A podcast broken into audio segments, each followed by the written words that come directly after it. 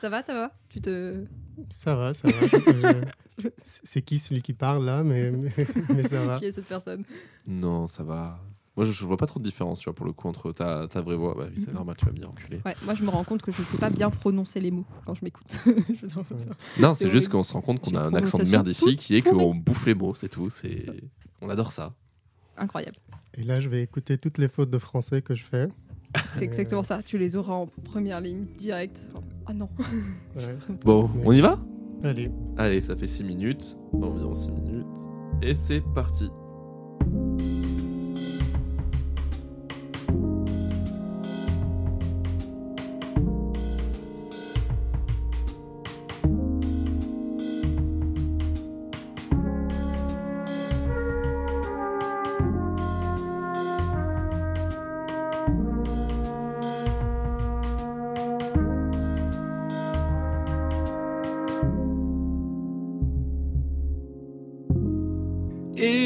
Bonsoir Laura Et bonsoir Robin. Et comment ça va? Très bien et toi? Bah ça va super. Je te demande pas si tu veux lancer cette fois-ci, du Bah coup euh, je vais lancer moi-même ce petit podcast. bah, T'as dit du coup, donc c'est bon, tu peux lancer. Let's go.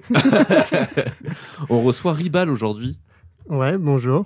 Comment ça va? Très bien, et vous? Ouais, ça va super. On te reçoit, tu es euh, docteur en... Non, pas docteur, tu es thésard en immunologie, C'est c'est ça. ça ouais. Euh, Depuis combien de temps? Euh, depuis de- février 2021, Ok, donc euh, presque deux ans. ok, c'est cool ça. Ouais. T'arrives sur la, sur la fin là, c'est ça J'espère. Faut pas dire ça à un doctorant en deuxième Ok, année. pardon, pardon. Bien sûr, bien sûr. sensible. Bon, on y reviendra plus tard. Euh, tu viens nous voir pour nous parler du coup de ta thèse euh, qui parle de l'impact des médiateurs inflammatoires sur la perte de mélanocytes au cours du vitiligo. J'espère que ça sera plus simple à la fin. Mais t'inquiète pas, le but c'est qu'on qu'on résume tout ça et de toute façon on va attaquer euh, étape par étape. euh. mais euh, déjà, je te propose de nous d'expliquer euh, quel est ton rapport à l'immunologie. euh. Alors, c'est plutôt mon rapport à la dermatologie. Ok. Euh, je suis dermatologue. Euh, Ah, J'ai fait des études de médecine et de dermatologie au Liban. Et ok. donc voilà, après je suis arrivé en France en 2018. J'ai fait un master 2, j'ai fait une année ici en dermatologie et puis, et puis la thèse. Donc euh, c'est d'abord la dermatologie qui m'a fait faire la thèse.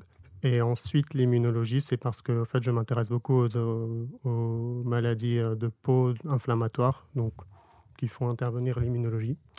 Et Hmm. voilà. D'accord. Tu t'es orienté vers ce sujet-là ou c'est quelque chose que toi tu as voulu euh, apporter? C'est, on va dire, un peu des deux, parce que quand je suis arrivé en France, moi, je voulais faire, donc, en fait, je voulais faire de la recherche aussi, essentiellement. Euh, C'est pour ça que je suis venu en France, d'ailleurs, pour euh, Mm. faire de la recherche en dermatologie.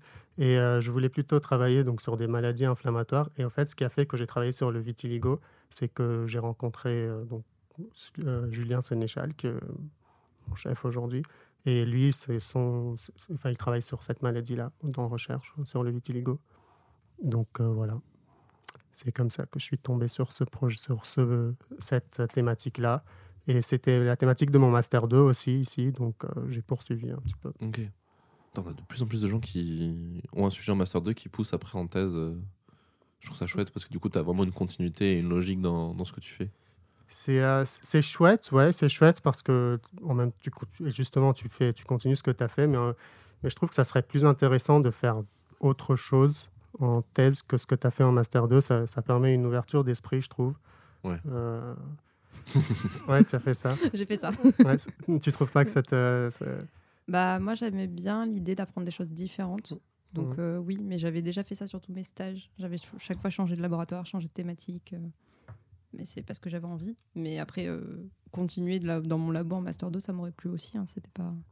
Ouais, ouais, c'est bien, mais euh, juste pour avoir euh, enfin, voilà, plus Oui. d'ouverture Et d'esprit. puis même, j'aime bien l'idée de découvrir de nouvelles thématiques pour voir si ça peut te plaire ou pas, Ouais. des différentes Mm. façons de travailler, parce que quand tu es tout le temps dans le même laboratoire, tu es un peu dans ta bulle.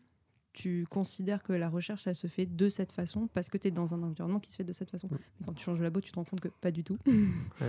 Que chaque équipe a un peu sa façon de travailler, sa façon de, de dialoguer, de d'interagir en tant que groupe, etc. Donc, euh, c'est vachement intéressant. C'est bien de changer. Je dis ça, j'ai changé plusieurs fois dans ma vie, mais Et à la base, tu voulais faire que de la recherche quand tu es venu en France ou tu voulais coupler les deux? Tu voulais Euh. faire un peu euh, PUPH euh, au final, en- plus tard, tu vois, genre, dans l'idée oui, alors faire là, ça sort des termes. Attention. On est- professeur de divinité et praticien hos- hospitalier, c'est les, médecins qui font aussi de la recherche. Ok. ouais, c'est très compétitif ça. Donc, euh, je sais pas, on verra, on verra les opportunités si, si j'en aurai. Mais euh, oui, c'était pour faire, c'est pour faire un peu les deux, Mm. euh, activité clinique et, euh, et recherche. Et tu exerces là en France ou pas du tout? Euh, non, j'ai pas le droit d'exercer en France parce que mon diplôme n'est pas de l'Union européenne. Ah oui. Euh, donc, il faut passer par un processus d'équivalence. La première étape, c'est un concours euh, écrit. Donc ça, je l'ai passé en 2021 aussi. Je l'ai réussi. Bah, Félicitations. félicitations. Merci. Et la deuxième étape, c'est de faire ce qu'on appelle un clinica. En fait, c'est trois ans euh, en tant que chef de clinique, enfin, avec ces fonctions-là, à l'hôpital public. Donc, en fait, tu exerces à l'hôpital public Ok. pendant trois ans. Ça sera un peu la fin d'une- d'un internat, quoi. Le- Ouais, après l'internat, en après gé- l'internat. après l'internat, en général, ils sont chefs de clinique Voilà, pendant un ça. temps à l'hôpital. Ça, ça serait un peu style. C'est Ok. c'est, euh, équivalent à ça. ouais. Bah, chouette parcours, hein. ça c'est c'est impressionnant. hein. C'est, hum, je, je suppose euh, que tu es venu en France parce qu'au Liban, la recherche c'est compliqué. Euh, c'est très compliqué. Ouais.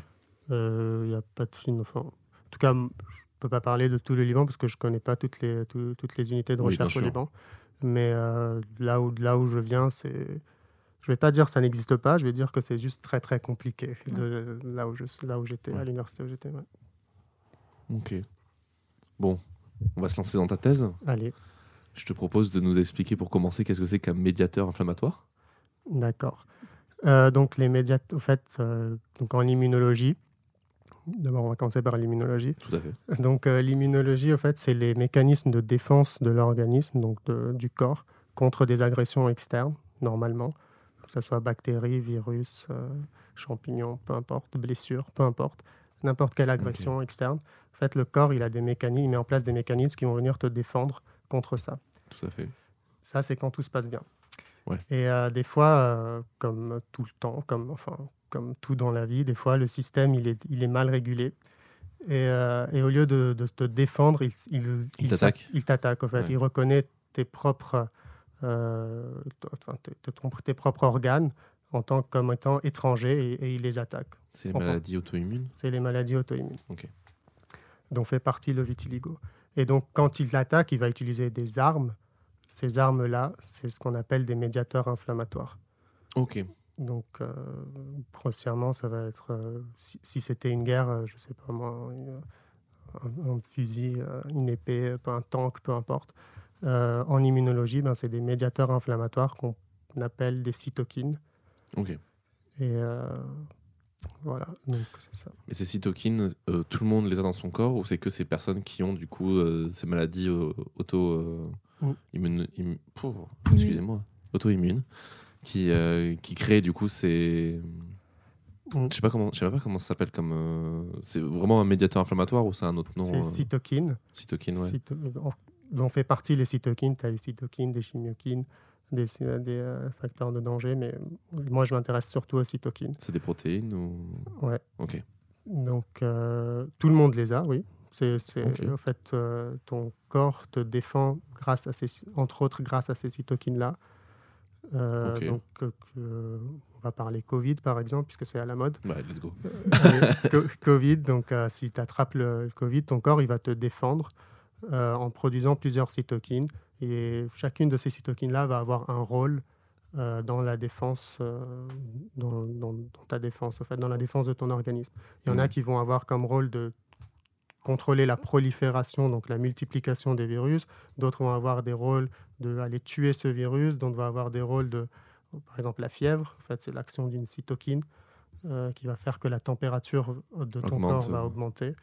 Donc, pour mieux contrôler la, la- la maladie. Donc, en fait, tout ça, c'est c'est- c'est des actions de cytokines, entre autres, qui font que, Mm. que ton corps te défend. Donc, tout le monde en a. Ceux qui n'en ont pas, euh, là, ils sont en, en fait en- ils ont un déficit immunitaire ou, immuno, ou sous immunosuppression.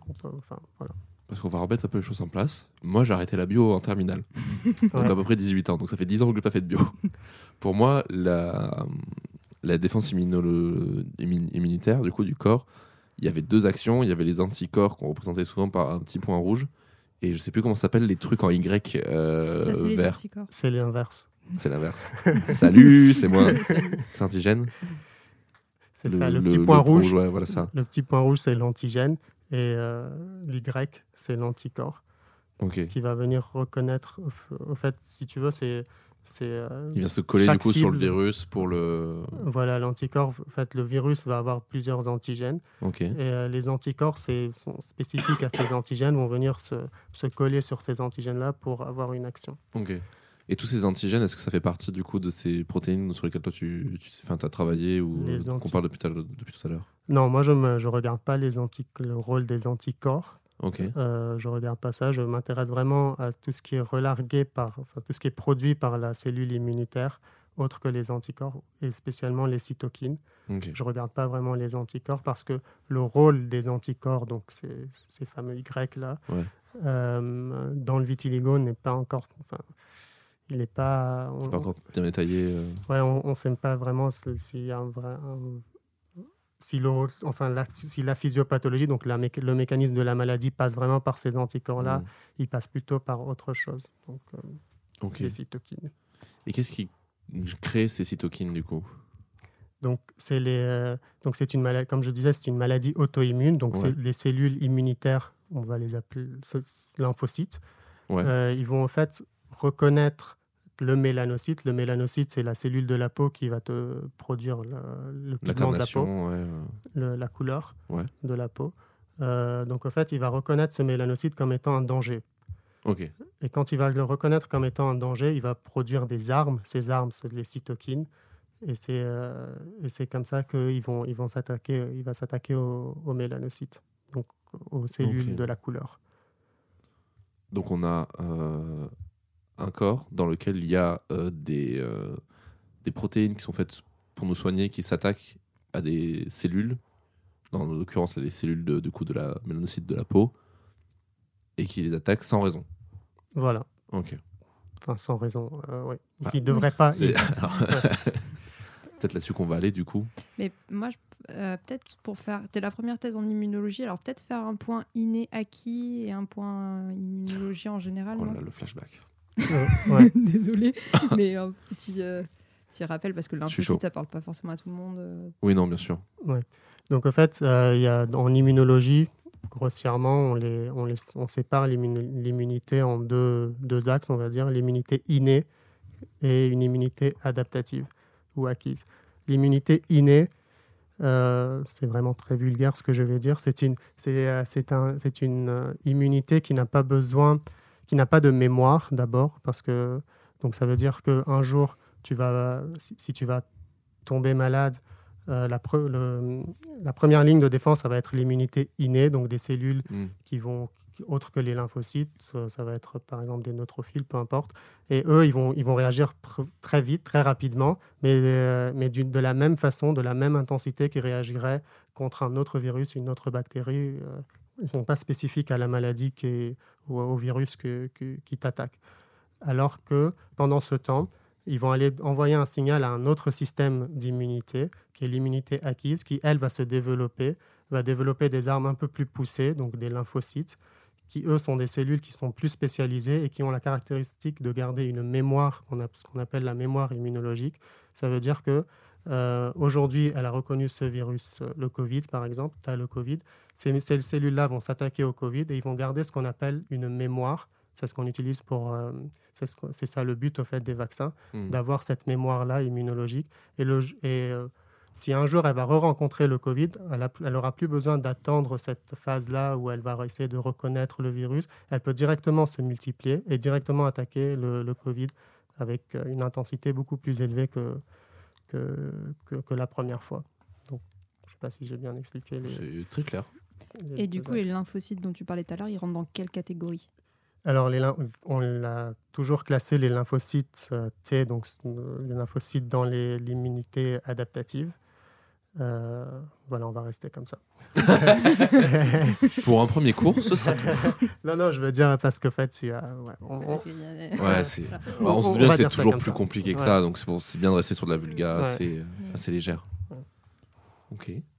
Vas-y, si t'as des questions. Sinon, Oh là là, c'est parti. Bah vas-y, enchaîne. En vrai, je. Euh, pour que les gens puissent visualiser, tes lymphocytes, ils se baladent dans quoi dans ton corps? Alors, Et tes cytokines, ils sont relargués où? Et comment est-ce qu'ils atterrissent jusqu'à tes cellules de peau? D'accord. Donc les, les, euh, les lymphocytes, ce sont des cellules qui normalement euh, sont, dans le, enfin, qui sont dans le sang, qui circulent dans le sang. Et puis il y a des lymphocytes qui vont migrer du sang vers euh, d'autres, vers les organes. Donc ils peuvent migrer vers euh, Le cerveau cerveau, vers la peau, vers, euh, vers le foie. Enfin, ils vont migrer vers les intestins. Et puis euh, il y en a qui vont rester sur place. Donc moi, les lymphocytes auxquels je m'intéresse, euh, ce sont les lymphocytes qui sont restés dans la peau. Et euh, puisqu'ils vont s'attaquer aux mélanocytes, donc forcément ils sont dans la peau. Et puis c'est c'est- enfin, c'est- voilà, c'est c'est- c'est mes- ces lymphocytes-là auxquels je m'intéresse, c'est euh, aux cytokines de ces lymphocytes-là. Ok. Ça me paraît très clair. J'ai peur de la douille. je sens qu'il va y avoir un truc au bout d'un moment où je vais être en mode quoi? Moi, j'ai. T'as pas de questions parce que Moi, j'enchaîne. hein. Mais enchaîne, enchaîne. Enchaîne, En vrai, là, je suis chaud. Là, je suis chaud. Ok. Euh, question c'est quoi les causes qu'on qu'on reconnaît actuellement comme factuelles pour expliquer le vitiligo?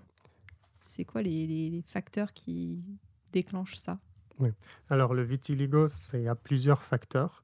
Euh, déjà, il faut qu'il y ait une prédisposition génétique.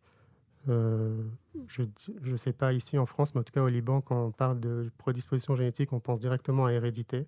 C'est deux choses différentes. Euh, je ne sais pas Mm. si en France, dans la, dans, dans la enfin, population Je générale. pense que c'était encore le cas il y a quelques années. Je pense qu'on a bien aujourd'hui débunké cette idée que hérédité et génétique, ça, c'est pas tout à fait pareil. Voilà, donc en fait, il y a des prédispositions génétiques. Et puis chez un individu qui a ces prédispositions génétiques, ben, à un moment donné, euh, il y a un facteur qui va venir déclencher au fait, la maladie. Ce facteur, on n'arrive pas encore à bien l'identifier, mais on sait que le stress joue un rôle. Euh, on sait que les, euh, les il y a des virus, comme notamment l'herpès, qui peut jouer aussi un, un- rôle. Euh, et, euh, et puis il y a aussi euh, les traumatismes. Donc, euh, et je ne sais pas si vous avez tu veux Traumatisme Ouais, physique ouais, traumatismes physiques. Ouais. Je ne sais pas si vous avez déjà vu quelqu'un avec euh, du vitiligo. Je, je vois pas trop. C'est ce qu'on disait, c'est la hum, une décoloration euh, du coup euh, blanche sur la peau, c'est ça Ouais. Je, je- alors je vois un milliard d'acteurs qui ont ça, mais je n'ai aucun nom qui me vient en tête.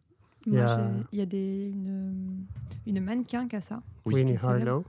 Ouais. Winnie Harlow, euh, la mannequin de Desigual. Il y a Michael Jackson qui avait, euh, qui avait le vitiligo. Ah, mais oui, tout à fait. Et euh, donc, en fait, si vous regardez un petit peu ces gens-là, où est-ce que le vit souvent, je ne sais pas pour ces deux personnes, mais souvent le vitiligo ça va, comme, va commencer au niveau des mains ou des, ou des coudes ou sur le visage. Et en fait, c'est les micro-traumatismes. Donc, quand on pose les coudes sur la table, les mains, quand on se gratte le visage. Et donc, c'est ces micro-traumatismes-là qui vont déclencher la maladie. Et est-ce qu'on sait pourquoi cette action mécanique a un effet sur euh, l'agression des cytokines sur les cellules? En fait, c'est, euh, ils auraient, il y aurait plutôt un effet sur le mélanocyte lui-même. Qui, qui, re- qui va euh, s'activer, on va dire s'activer et relarguer des signaux de danger pour dire au système immunitaire attention, je suis en danger. Et le Ah. système immunitaire, Ah. Il va l'attaquer en pensant que Pensant que c'est la panique, alors que pas du tout. c'est pour ça que tu m'as repris tout à l'heure, c'est pas le système immunitaire qui aurait un problème, ce serait plus du coup les mélanocytes qui créent un faux problème. c'est euh, c'est un peu c'est les deux. C'est en un peu fait. les deux, C'est ouais. les deux. C'est la, avant, on pensait que le vitiligo c'était juste une histoire de, de le mélanocyte était la cible et puis le système immunitaire attaquait sa cible. Et là, de plus en plus, et euh, c'est une partie de mon projet, on, on se rend compte qu'en fait le mélanocyte il joue un rôle aussi, il n'est pas que la cible en fait. En fait, le mélanocyte envoie un message et le. Merde, j'ai oublié le nom du, du coup de la protéine, c'est le Cytokine. cytokine. Et du coup, le cytokine ne, com- ne comprend pas qu'il n'y a pas de problème et guérit quand même en fait. Le lymphocyte, ouais, il ne comprend pas qu'il n'y a pas de problème et il, il envoie ses armes, et ses armes, ce sont les, les, les cytokines. Ok. Donc, en fait, il faut vraiment imaginer ça comme une, une guerre, on va dire, entre le, le mélanocyte et euh, le système immunitaire, seulement qu'il ne devait pas y avoir cette guerre. Mais ça, ça fait un peu. C'est. Je veux dire, je vais, je vais résumer ça, mais du coup, c'est hyper con. On parle de cellules, mais ça fait hyper con comme guerre où c'est vraiment deux gars qui se battent qui savent pas pourquoi. Ben, c'est un peu comme toutes les 80% guerres. des guerres. Oui. non, si, en La gros, plupart du temps, il n'y a, pas de raison. hein. ils, ils savent pourquoi ils se battent, mais ils disent pas à leurs soldats, c'est ça la différence. C'est vraiment, j'ai l'impression qu'il y a vraiment deux mecs qui veulent se battre, il faut, ouais, pourquoi on va se battre? J'en sais rien, mais on va se battre, On va se battre. on va se battre, on va se taper, et après ce sera blanc. Mais alors, si, si c'est au niveau du mélanocyte, est-ce que. Parce qu'il y a la reconnaissance du soi sur les cellules. Le soi, c'est un genre, un, un genre de marqueur. Ton système immunitaire, il sait que c'est toi et pas quelqu'un d'autre, pas une autre cellule. Ok. C'est un genre de marqueur à toi qui t'appartient à toi. Est-ce que c'est ce truc-là qui euh, marche plus Ou est-ce qu'il envoie juste des signaux autres qui font que, que il croit qu'il y a un danger, mais il reconnaît quand même la cellule comme étant du soi? En fait, il va envoyer d'autres euh, d'autres signaux de danger. Donc, en fait, déjà, le mélanocyte de base, il est, c'est une cellule stressée parce qu'il produit le pigment, il, produit la mélanine, qui est le Mhm. pigment de, de, de la peau. Et cette mélanine-là, au fait, elle a- pour la produire, il faut énormément de stress. Il- La, la- la mélanocyte, au fait, le mélanocyte, pardon, produit énormément de stress, donc de, de- d'espèces réactives d'oxygène pour produire ce- ce- ce- le, le pigment de la peau. Et donc déjà de base, le mélanocyte est stressé. Et quand en plus, à cause d'une prédisposition génétique et un facteur environnemental ou peu importe, il va, ça va venir stresser encore plus le mélanocyte. Il va, il va envoyer un signal de danger. On les appelle d'ailleurs signaux de danger. Euh, donc pour, euh, pour, pour dire au, au système immunitaire, attention, euh, je suis en danger. Enfin, c'est pas bon. Ça fait combien d'années qu'on a découvert cette maladie, du coup, qu'on a vraiment commencé à l'étudier? Ah, ben, je vais euh, découvert, euh, ça fait, ça fait- je pense qu'il y a des, il y a des, des représentations avec vitiligo sur des, des hiéroglyphes, enfin sur, sur- Ah ouais. Seulement qu'à l'époque, et c'est pour ça qu'au fait aujourd'hui les gens qui ont du, enfin c'est pour ça, on pense que c'est pour ça que les gens qui ont du vitiligo aujourd'hui ils le vivent mal parce qu'en fait c'est ancré dans la, dans, dans, L'imaginaire collectif. Ouais, voilà, merci. Il n'y a pas de souci.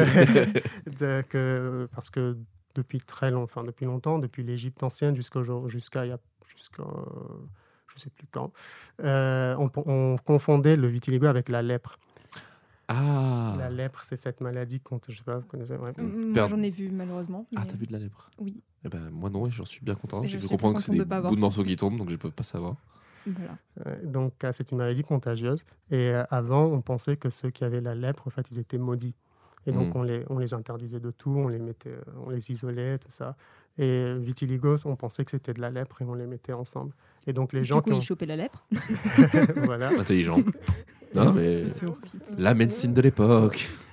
Et en plus, euh, bah, ils les isolaient aussi, donc euh, ils, se- ils se, ils, se, se- ils se contagiaient entre eux, on va dire. Ouais. Et puis, et puis c'est surtout au fait l'impact moral sur les gens, enfin, sur les gens qui avaient la lèpre déjà, Ouais. et puis sur les gens qui avaient le vitiligo. Euh, ils ont vécu ça comme un trauma et puis c'est rentré dans, dans l'inconscient. C'est une, une- une sorte d'exclusion, quoi. Ouais, donc, euh, Mm. Donc euh, c'est pour ça que les gens le vivent mal souvent, parce qu'il y a des gens, bon, il y a- il y, a certaines personnes qui vont dire c'est pas très grave, c'est juste une décoloration de la peau, mais il y a des gens qui le vivent vraiment très très mal. Mm. Et une des raisons, on pense que c'est ça, au fait, parce que donc, tu me posais la question depuis quand ben, C'est depuis très très longtemps. Même, euh, vous connaissez Hippocrate, le père de la médecine? Vite fait. Ouais, donc Hippocrate, c'est le père de la médecine. Même lui, il faisait pas de différence entre la lèpre et, euh, et le vitiligo. Il pensait que c'était la même maladie dans ses écrits. Gros nul, Hippocrate. Gros nul, je sais pas, toute la médecine d'aujourd'hui repose un peu sur lui. Il ça un médecin, gros Ouais, nul, Hippocrate. mais il confond deux maladies, le nul. Euh, C'est quelle époque Hippocrate, juste pour, pour qu'on rigole? C'est quoi C'est euh, Antiquité C'est pas en même temps que Socrate et tout ça? Ouais, c'est ça. Ouais, C'est ça. Donc, euh, tu vas poser une colle là. C'est euh, quelle époque? On va revenir à l'immunologie. Euh, donc voilà. Euh. Tu m'as posé cette question. Et puis depuis quand on a commencé à la traiter? Euh, Depuis longtemps, on la traite. Depuis quand, je ne sais pas trop. Mais en tout cas, nouvellement, enfin, nouvellement. Ben oui, il y a un mois, on a eu un nouveau traitement pour le vitiligo. Ah, Donc, enfin, un traitement qui va curer, qui va, qui va guérir la maladie. Sinon, je, ma recherche ne, ne servait à rien. C'est bon, c'est fini. Ouais, C'est bon, euh, on a fini. une, euh, un traitement pour euh, ralentir la progression du vitiligo ou... Chez, chez certaines personnes. ouais. Putain, bah, c'est chouette. C'est Donc, quoi euh, comme type de traitement? Alors là, on va rentrer un, un peu plus dans, la- dans, dans- dans- dans- dans l'immunologie. Donc, en fait, pour que le lymphocyte, donc pour que la cellule de l'immunité produise ces cytokines-là, et pour que ces cytokines agissent, ils vont aller se, euh, on va, ils vont aller se, se- se lier à la, ma- à la membrane de, de la cellule. C'est comme s'ils tapent à la porte, au fait. Mhm. Et euh, pour taper à la porte, il faut qu'ils aient la bonne et rentrer, il faut qu'ils Oui. aient la bonne clé. Et donc ce traitement va venir bloquer, on va dire, la serrure. Donc comme ça, là, il n'y aura plus de signalisation euh, euh, pour des, des cytokines, en fait. Donc on ne pourra plus agir. Et c'est quoi qui se passe quand les cytokines attaquent les mélanocytes? Ça déclenche. Euh, Ça Alors. fait de l'apoptose Enfin, Je, je- je Oh balance là des, là, mais non je mais- balance des vieux mots. Attends, mais moi j'ai des vieux souvenirs d'immunologie, j'en ai pas fait depuis la licence, donc s'il te plaît, je suis là, contente de loin. apoptose. Non, t'es balèze là. euh, pff, non, mais en gros, est-ce que c'est une mort cellulaire programmée ou est-ce que ça fait une nécrose ou est-ce que ça fait. euh, Jusqu'à jusqu'au début des années 2000, on pensait que ça faisait que de l'apoptose. Ok. donc le fait que ça tuait la cellule. Et puis euh, petit à petit, il y a des études qui sont sorties qui montraient que en fait, ça ne tuait pas la cellule. Ce qu'il faut savoir, c'est que la peau, il y a plusieurs couches dans la peau.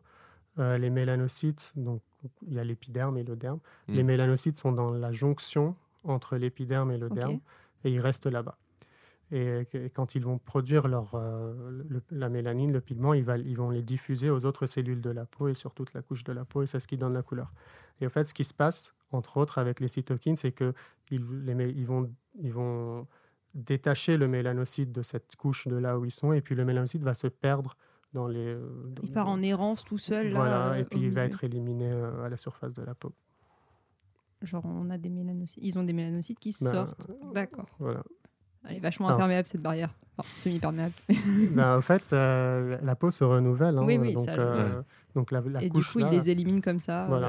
ouais. Normalement, Donc, en il fait- devait rester en bas et puis euh, il se détache et il, s- il s'élimine. Du coup, on peut pas les repigmenter. Dans le sens où ils ont plus de mélanocytes à cet endroit-là, c'est terminé. quoi.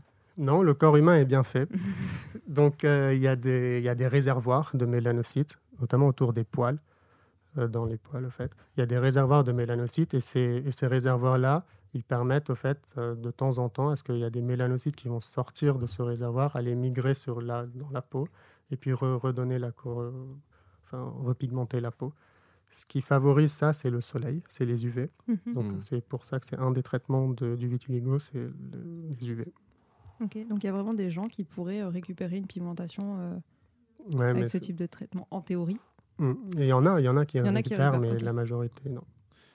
Euh, alors, je vais peut-être poser une question très con, mais euh, est-ce que le traitement par le tatouage est possible? Alors, c'est pas con du tout. C'est une des. euh, Ouais. c'est- ouais, ouais, c'est pas con du tout.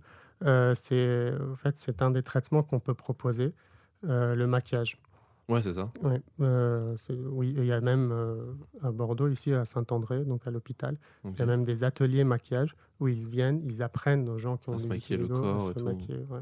Ah, super. Mais je pensais au tatouage parce que je me suis dit, vu que le tatouage c'est permanent, c'est vrai que bah, si tu as une décoloration de la peau, tu, bah, bah, re- recoloris quoi en fait au final. euh. Il y a plus de, c'est plus de maquillage. Ouais, ok. euh, ouais. Mais, mais oui, oui, c'est pas con. Parce que je savais pas, en fait, je savais pas si c'était combat parce que je me suis dit, bah, si la cellule meurt et que c'est la cellule dans laquelle il y a du coup le- ce qui fait la couleur de la peau, bah, t'as beaucoup beau envoyer du coup de la- de l'encre, ça va pas rester quoi. C'est ça que je me demandais en fait, est-ce que la peau, euh, l'épiderme du coup pouvait réceptionner quand même le. Oui, oui, tu l'encre? peux, tu peux, mais, euh, Ok. Euh, mais enfin, le tatouage en lui-même, c'est pas le traitement du vitiligo. C'est Mm. le- en tout cas, nous, ce qu'on recherche et ce que les gens Oui. recherchent dans le, vit- dans le traitement, c'est qu'ils guérissent. On Ouais, espère un jour. C'est pas de Trouver passer quelque 20 chose. heures sous une aiguille. quoi. Ouais, euh, on, est aujourd'hui plus sur le maquillage, axé sur le maquillage. Et, ou alors, comme ce qu'a fait Michael Jackson, en fait, c'est se décolorer tout, Entièrement. ouais. Ouais. tout la peau pour avoir euh, le, le même, enfin, la même couleur. Et si c'est un problème de mélanocyte, est-ce qu'une greffe de peau, ça pourrait être une alternative? C'est un autre traitement, euh, la, greffe, la greffe de mélanocytes. Ah ouais, ok. Donc, on prend des mélanocytes, euh, on, fait- on prend de tout petits morceaux de peau, on extrait les mélanocytes et puis on les remet euh, là où. Là où ils il sont censés être. voilà. Et qu'est-ce qui va changer entre ces nouveaux mélanocytes versus ceux qui marchaient pas de base? Alors, pour faire ça, il faut que la maladie soit stable. Parce que si, si le système immunitaire il est encore Il actif, il de fou. il- ouais. tu as beau mettre des mél- Il différencie des pas les métallocides quoi. Donc, euh, euh, Ouais, il il, va, il- les attaquer. Donc, Mm. euh, tu as beau en mettre, il va, il va les attaquer, les attaquer. puis, Tu sais, c'est un système, hein, c'est comme un ordinateur, tu appuies sur un bouton, ça fait son action. Le, Oui, le non, corps, sûr. près pareil. hein. Le corps est un Une ordinateur. fois qu'il lan- une fois qu'il est lancé, il est lancé. Attends, hein. tu veux dire qu'on est dans la matrice là? Oui. Ok. T'as pris quelle pilule? Là, moi, je suis ignorant. Matrix non, je... re- J'avoue que Matrix était un des films quand j'étais. euh, Parce que je suis beaucoup plus vieux que vous, je crois. Quand j'étais à l'école. Enfin, encore à T'as l'école. quel âge? 32. Oh, ça C'est pas va. beaucoup plus. Pas beaucoup. beaucoup plus. Ouais, On a 28. Ah, ok. Ça va. Euh, donc, euh, quand j'étais à, à l'école, au lycée, je sais plus. Et puis tout le monde autour de moi, Matrix, Matrix, Matrix. Donc, je suis allé voir, c'est quoi ce Matrix? J'étais. C'est Ah, t'as pas kiffé C'est pas trop ton- mon- ton truc, c'est la pas science-fiction ouais. Putain, Ah je- je- je- quand j'étais gamin, quand je l'avais vu, j'avais rien bité. Et quand je l'ai regardé un peu plus grand, j'ai trouvé ça incroyable. Peut-être- fou furieux. Peut-être qu'il faut que je regarde, je sais pas. Mm. Et c'est pareil pour euh, Lord of the Rings, je sais pas. euh, Aïe aïe aïe. Ouais, briser le cœur de Laura là. Ah ouais. Ça aussi, tout le monde. oh, non, non, je suis allé voir, oh non, je peux pas. Lord of the Rings, j'ai moins le même rapport. C'est- Ouais, je l'ai vu le 3 au cinéma. Je m'étais rattrapé le 1 et 2 et le 3 je suis allé le voir au cinéma, j'ai adoré. Moi, j'ai vu les trois avec mes parents au cinéma. J'étais beaucoup trop petite pour voir ce film. Et mon frère encore plus, qui avait 3 ans de C'est moins. vrai. L'éducation chez mes parents, bonjour. Mais euh, on en a gardé un très bon souvenir, lui et moi. Ouais. Euh, je- On a des... Mon père est un peu un geek et ma mère est un... préfère un peu la science-fiction, donc Matrix, pareil, euh, c'est ma mère. C'est vrai que j'ai- non, bah, j'allais dire, je c'est pas pareil parce que je trouve que Matrix, c'est d'un point de vue euh, technique, je le trouve fou furieux. Alors que Lord of the Rings, je trouve que c'est un des meilleurs divertissements qu'on puisse proposer. Mais en fait, c'est faux parce que techniquement, Lord of the Rings, il y a un milliard de trucs qui ont été faits et qui sont fous. Il y a, ils ont créé un logiciel. Ah, ça, c'est intéressant, j'ai jamais dit, je crois. Ouais, Ils ont créé un logiciel de. Une sorte de moitié IA, moitié logiciel euh, de création de personnages pour les scènes de bataille. Et c'est un logiciel qui a été réutilisé derrière dans les jeux vidéo et tout ça. En fait, où ils disent euh, tu crées un bonhomme, tu lui crées euh, une arme qui tient. Et du coup, ils, ils créent artificiellement du coup la personne, euh, tu vois, le, le- le corps et tout ça. Et après, ils se battent tout seuls. Ils sont. Tu les lances, après tu lances 1000 personnes de chaque côté et ils vont naturellement aller se battre et tout ça. Il y avait un truc sur Twitch il y a quelques mois sur ça. Je vous renverrai vers la vidéo de science, merde, de cinéma avec un S au début. Parce que c'est science et cinéma. Et où il avait fait tout un truc sur Lord of the Rings, c'est fascinant. Eh ben, il y a un- alors, il y, a- il y a un truc qui existe, un jeu qui existe comme ça, où tu peux, tu programmes des armées, tu programmes un nombre de personnages de telle catégorie en face les unes les autres, et tu les laisses se lancer et se battre jusqu'au dernier pour voir quelle équipe gagne. Et euh, il y a Domingo euh, sur Twitch qui, qui avait joué à ça. il y a quelques mois, et je sais plus le nom du truc évidemment. On retrouvera. bah, si les gens veulent, ça intéresse. Ce jeu existe. Vous pouvez euh, choisir d'attaquer, faire attaquer 1000 orques par euh, 70 000 gobelins et voir euh, qui gagne à la fin. Tu vois. Il y a un compte Twitter, qui, qui existe- Instagram et des TikTok où c'est une bataille de pierre-feuille-ciseaux qui a lieu et quand c'est dans l'écran du téléphone. Et euh, dès que par exemple un ciseau touche une pierre, bah, le ciseau devient une pierre. Et dès qu'une feuille touche une, euh, une pierre, il devient une feuille. Et du coup, il les lance comme ça un peu partout. Et en fait, tu regardes le TikTok en mode alors qui c'est qui va gagner? Qui gagne à la fin? Ça ouf. C'est le Shifumi le plus long du monde.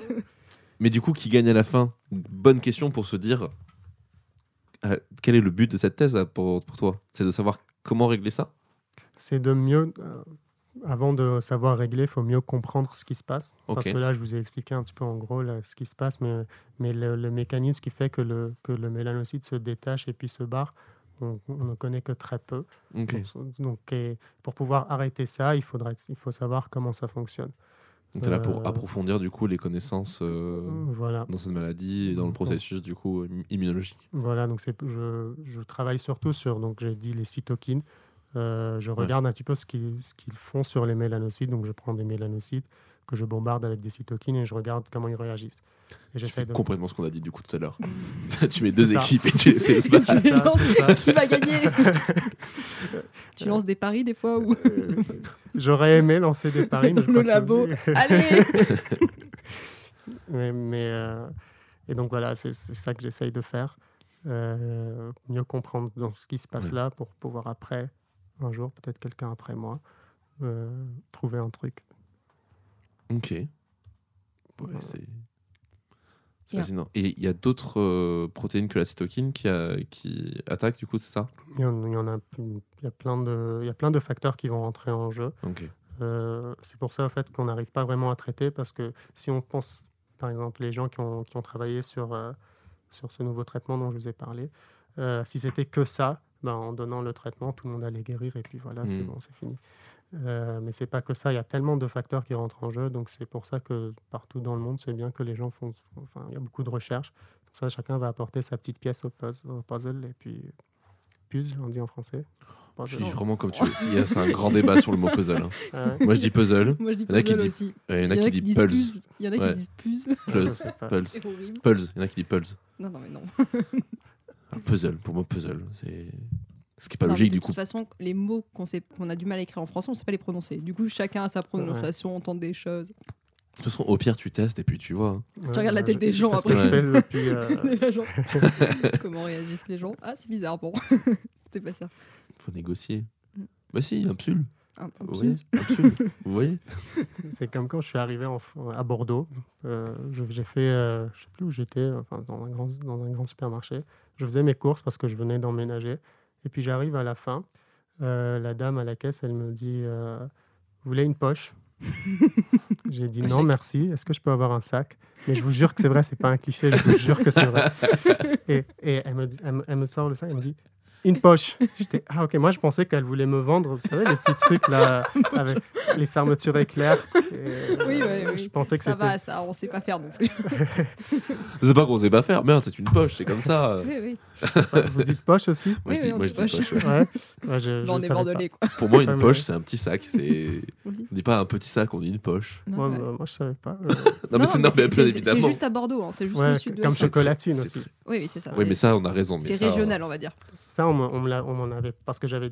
On t'en avait parlé. Ouais, j'a- j'avais dit non, mais j'avais j'avais raconté ça, l'histoire de poche et, Ouais. euh, et sac. Et puis je sais plus qui m'a dit ah mais il y a chocolatine aussi. Donc du coup ça m'avait pas surpris. Euh, Qu'on sache Ouais, pas ouais. prononcer sac, qu'on se dit qu'on dise poche et que tu te dises bon alors c'est pareil ils ont des mots pour tout. non mais c'est quand je quand je suis allé euh, pour un, pour un pain au chocolat et que euh, j'ai dû dire chocolatine, ça m'avait pas surpris. euh, T'étais enfin, où en France avant ça? Euh, j'ai fait six mois à Paris. Ah oui. c'est ça, T'as été mal habitué, c'est pour ça. Mais ici on est mieux qu'à Paris ici. Ah, merci de le dire. bien sûr, bien sûr. Allez, donc on retourne sur le sujet. hein. On arrête, on est sérieux Moi j'avais une question sur la méthode. Ouais. Comment tu fais Qu'est-ce que tu prends comme modèle Qu'est-ce que tu comment tu récupères tes cellules Comment tu récupères tes mélanocytes Est-ce que tu fais des cultures Est-ce que tu fais Ouais, donc je travaille beaucoup en culture cellulaire. Mhm. Euh, les mélanocytes, on les récupère. euh, je sais pas si je peux dire ça. Vous allez couper après si je peux pas dire. Euh, je, les, je les récupère des déchets opératoires, au fait, euh, de, de, de pèlerins. En fait, il y a des opérations qui se passent pendant la journée. Mm. Enfin, pendant la journée. Euh, su- surtout chez l'hô- l'hôpital des enfants. Donc, je vais pendant la journée, je prends le consentement des parents, je, les expl- je leur explique, ils signent et tout ça. Et en fait, je prends donc les morceaux de peau qui restent euh, des opérations. Et de ces morceaux de peau-là, je, je, je dissocie la peau, donc euh, on va- enfin, avec des enzymes, avec des, des ciseaux, on va dire, qui vont venir Mhm. couper, couper les, les- les liens entre les cellules. Et là, j'aurai des, des cellules dans, dans de l'eau. Et puis, je vais mettre ces cellules-là dans un milieu qui va favoriser que la croissance des mélanocytes. Et comme ça, au bout d'une semaine, j'aurai des mélanocytes. Et donc, sur ces mélanocytes-là, je, je teste les, les- je m'intéresse aux cytokines, donc je teste les cytokines. Et puis si je, je regarde par exemple l'apoptose, je vais aller faire des tests pour voir si les mélanocytes euh, meurent ou pas. Euh, si je m'intéresse à autre chose, euh, à la production du pigment, de la mélanine, je vais aller regarder si elles produisent ou pas plus ou moins de, mélanine. Et euh, puis voilà, c'est comme ça. Ça, c'est mon, la plus grande partie du, projet.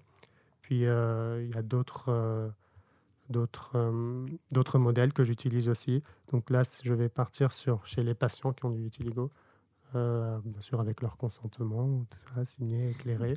Je suis en recherche clinique, je comprends ça. ouais. Donc euh, ouais, mais je dis parce que des fois quand j'en parle, mais, mais ils savent. Bien Et sûr. euh, c'est interdit, c'est bon. Non, je, fais comme, je fais comme dans Fight Club, je passe par la barrière, je récupère les trucs et je casse. hein. Dans les poubelles. Donc, euh, je prends des, donc on prend des biopsies, donc des morceaux de peau de leur, de leur lésion, de leur lésion, pardon. Et, euh, et puis, je vais aller étudier en immunofluorescence. Donc, ça, c'est une technique qui se base sur l'immunologie. Donc, en fait, je vais aller regarder les mélanocytes en, en envoyant des anticorps, donc des Y, qui vont reconnaître euh, les mélanocytes et qui vont s'allumer. Euh, Et qu'on on voit ça au microscope. Et donc, euh, comme ça, je peux regarder les mélanocytes directement dans la peau de quelqu'un qui a, enfin, sur la biopsie de peau de quelqu'un qui a, qui a le vitiligo et ça m'apporte plus d'informations. Hmm. Pour savoir le pourcentage en fonction du degré de maladie ou en fonction de, de la Ah non, ça, ou ça, ça a déjà été fait plein de fois, donc moi, je regarde pas ça. Mais couplé à ces anticorps-là Mhm. qui, qui vont aller taguer, marquer les mélanocytes et puis s'allumer, je vais aller en- envoyer d'autres anticorps qui vont par exemple me marquer euh, euh, la prolifération, qui vont aller me marquer euh, la, euh, la sénescence, donc la- la- le vieillissement de, de la cellule, qui vont aller me marquer, enfin plein de, de- ça dépend de ce que, ce que je regarde. Tu regardes un peu l'état de santé de ces L'état de mélanocytes. santé, voilà. l'état Ok. de- Exactement, c'est ce que je fais. Merci. Comment ils vont les mélanocytes aujourd'hui? Ouais, donc c'est ça, je regarde un peu l'état de santé des mélanocytes et puis euh, je, comme ça je peux regarder la fluorescence, donc la lumière qu'ils émettent. Et puis en fonction, je, je fais un petit calcul. 1 plus 1 plus 1 plus 1. Et puis voilà. Ok. Est-ce que tu penses qu'on a fait le tour de ta thèse? Ouais, je pense que, que c'est bon. Enfin, je sais pas, vous avez compris. je- Bah écoute, euh, ça bizarrement, ça m'a l'air très clair. Je sens la douille. Quand il va faire le résumé, il va faire au secour. Non, en plus, j'ai- je suis con parce que j'ai déjà résumé la thèse dans l'épisode et j'ai oublié de me le noter. Je me suis dit que j'aurais dû le noter. Euh, En la- plus, là, on va faire un aparté, donc tu vas encore plus oublier. Waouh, let's go, j'adore.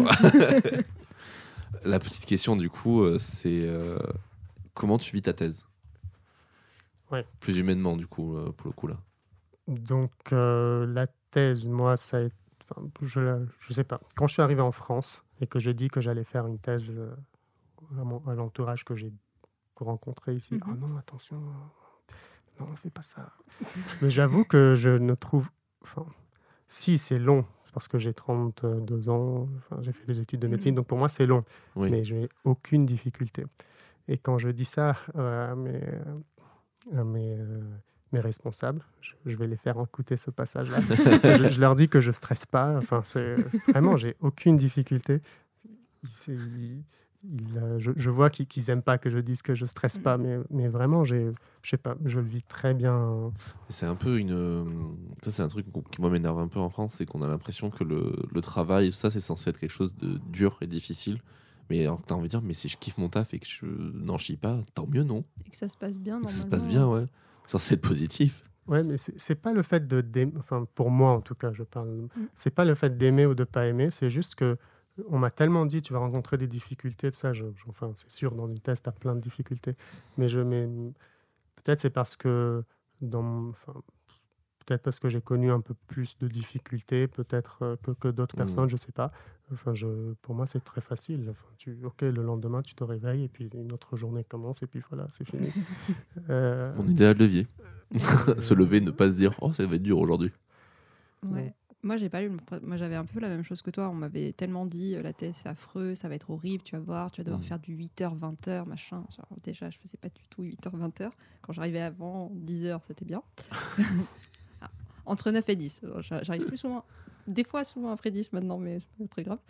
Euh, T'es pas arrivé à 15h30 l'autre jour, là si, mais j'ai télétravaillé le matin. donc Ah ça- bon, ça- ok. je- J'avais commencé à, à 9h. En vrai, quand je suis chez moi, je commence même à 8h et quelques quand je me lève. Mais le vrai télétravail ou Netflix? Non, non, le vrai télétravail. Ouais. Non, je fais pas de Netflix quand, je, Ouais. quand je télétravaille. Mm. Je faisais des corrections d'annales de mes étudiants pour Ah. l'addiction. Voilà, s'ils veulent tout savoir. Et euh, non, mais du coup, moi, j'avais cette espèce de pression de trucs horribles. La thèse, ça va être catastrophique. En plus, je voyais des gens qui stressaient de fou, qu'ils n'en pouvaient plus de leur thèse. Et moi, bah, ça s'était bien passé, en fait. Moi, je travaille, je pense, beaucoup euh, parce que je suis presque deux week-ends sur quatre au labo. Mais euh, je sais pas. Sais pas, peut-être parce que je, je sais pas, parce que je suis peut-être habitué à travailler plus. Ouais, j'allais dire, après, toi, t'as fait médecine. Donc, déjà, de base, tu partais avec un background. J'ai euh, fait médecine au Liban parce que quand je suis arrivé ici en médecine, Tu t'es euh, dit, c'est facile, en fait, la médecine chez vous, c'est ça? Euh, Ah ouais? c'est pas c'est facile, non, c'est pas facile. C'est juste que euh, je vais raconter ça. Au Liban, une fois, j'étais aux urgences et puis il y a un, il y a un jour, euh, tu, tu couperas après si tu veux. Il y a un jour, tu il y a, il y a un, il y a un, un monsieur qui arrive avec le corps entre un corps entre ses mains. En fait, une femme qui s'est, enfin, il dit, qui s'est, euh, qui, qui, qui s'est, qui Ouais. s'est tiré dessus.